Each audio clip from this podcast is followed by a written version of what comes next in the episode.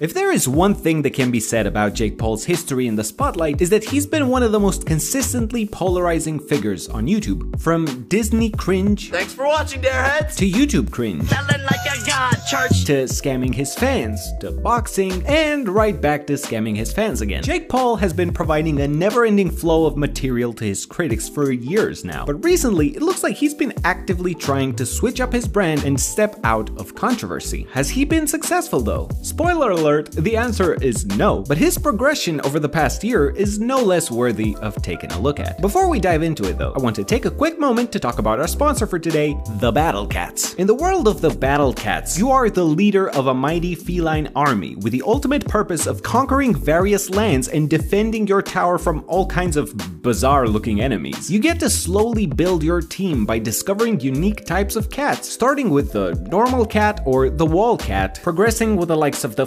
flamenco cat or the angry delinquent cat. Just look at how angry he is, oh my god. You also have the uber super rare cats, such as the berserker cat or the unknown cat, all of them entirely different from one another, both in aspect as well as in their abilities. The way the game works is that you start out with an amount of in-game currency up here in the top left corner, and you spend it on the lineup of cats you've chosen to summon for the offense. By the way, this is not real money, the game is literally free to play, so don't worry about that. Now you're gonna want to use that credit to upgrade your level using the worker cat down here, so that your credit limit for the stage increases and you become able to deploy more powerful cats at a faster rate. Also, if you feel overwhelmed, you'll be able to use the cat cannon to blast back your enemies and gain some extra momentum. As you play the game, you'll start accumulating cat capsules that you can open up and potentially unlock new types of cats to go to battle with and conquer the world. If you want to try it out, download the Battle Cats for iOS and Android for free using my custom link in the description. And if you log into the Battle Cats app soon, you'll be able to collect free Christmas gifts and other awesome year's end rewards. So make sure to not miss out on the mighty holiday heroes that you're gonna find at the capsule machine. Once you start playing, you'll probably never get bored of this game because there's so much going on, so many levels and characters to explore. So a big thank you to the Battle Cats for sponsoring the channel. Now let's get back into the video.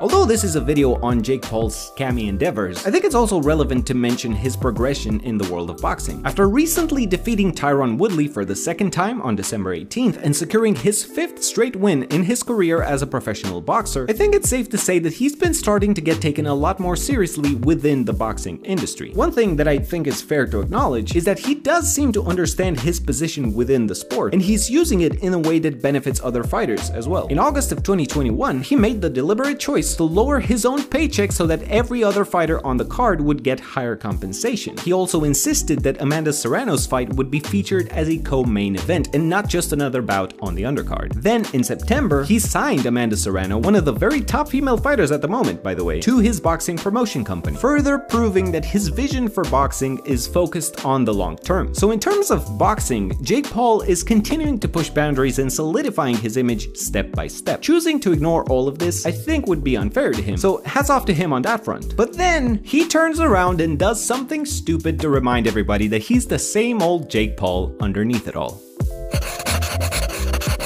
In early 2021, as Jake Paul was training for his upcoming fight with Ben Askren, this new trend called NFTs was starting to gain traction. And although he had his hands full, his brother, Logan Paul, was dipping his toes into this new market right as NFTs were starting to go mainstream, buying into some of the most popular collections and even releasing his own set of NFTs in February, which, as an artist myself, I find the art style of these cards to be Not worth millions of dollars. but hey, people consider them to be valuable, therefore they became valuable. It is, after all, a free market. I think it's important to clarify before we go on that an NFT is not a scam by definition. While there is a lot of scamming happening in the currently unregulated blockchain space, I want to emphasize that NFTs are neither good nor bad. They're just a new type of technology, in the same way that a papyrus was in a world of carving writings in stone thousands of years ago. Imagine a group of overly enthusiastic rich dudes in ancient Egypt hyping each other to buy rolls of papyrus just because it was something completely new, blind to the nuance of whether they had bought the precious wisdom of lost generations or just a drawing of Tutankhamun's wiener. In the exact same way today, the non-fungible token is nothing more than an innovative medium. What's been happening this year is that people have been mistaking the medium for the illusion of inherent value, and that has opened the door to a lot of shady behavior. People are currently flocking to buy all kinds of NFTs because they happen to be NFTs, ignoring the fact that value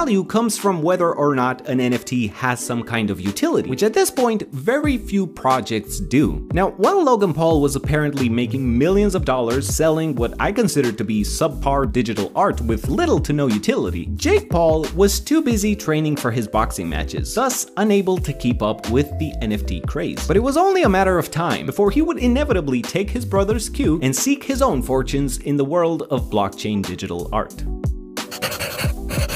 On September 8th, 2021, Jake Paul tweeted out, Just jumped into this hype and minted my first NFT. Definitely living in a simulation. These devils are clean AF for real. At Sacred Devils NFT, devil emoji. By just looking through the replies to this tweet, which by the way remains up to this day, you can tell quite a few people listened to him and proceeded to buy their own Sacred Devil NFT, proud to be part of the same community as their favorite influencer. But it didn't take long before the larger NFT community on Twitter jumped in to point out the inconsistencies within Jake Paul's announcement. Robsy369 responded with just letting at FTC know that you did not mint this NFT like you said, it was gifted to you. You also did not disclose that you got paid for this advertising. This is fraud. Others, such as Vaultboy Crypto, Kyriel, and Crypto Texan, also pointed out that Jake Paul's public Ethereum address received 40 Ether from the Sacred Devil's account, the equivalent of $141,000 the day before promoting them. Fry's Frame also responded with, please do your own research and don't listen to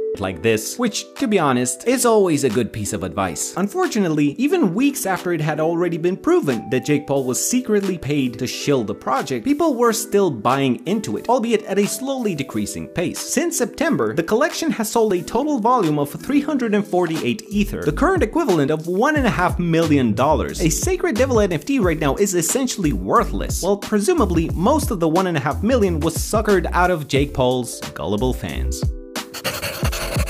If you look at his Twitter feed today, Jake Paul continues to shill obscure tokens on an almost daily basis. Yo yo, at Shiryo Inu is about to hit as hard as me hitting Fury on the 18th. Shiryo Inu is a blockchain trading card game with a doxed team and some of the sickest art I've seen. Buy on Uniswap, hashtag blah blah blah, hashtag whatever, hashtag ad. At least he's disclosing the fact that he's getting paid nowadays. But how is this the sickest art you've ever seen? If we scroll down a bit, I've been wanting to say this for a while, Kiba could be the next Shiba. Glad to be with the fam. Again, he's acting like he's with the fam, when in all likelihood he quite possibly took his bag and has already run towards his next opportunity. One of the replies to this tweet perfectly illustrates this cycle. Jake, I'm a fan of yours, but you've said this about the MILF token and other tokens that have completely flopped. You continue to do this over and over again, and when a token flops, you don't talk about it. What do you get from doing stunts like this? There's an obvious trail of rinsing and repeating happening over here. And even the fans that have continued to support Jake Paul despite his track record seem to be getting fed up with it. Now, do I think this video will single-handedly change Jake Paul's behavior? Of course not. But at the very least, it will stand as a cautionary tale to people like at Combat King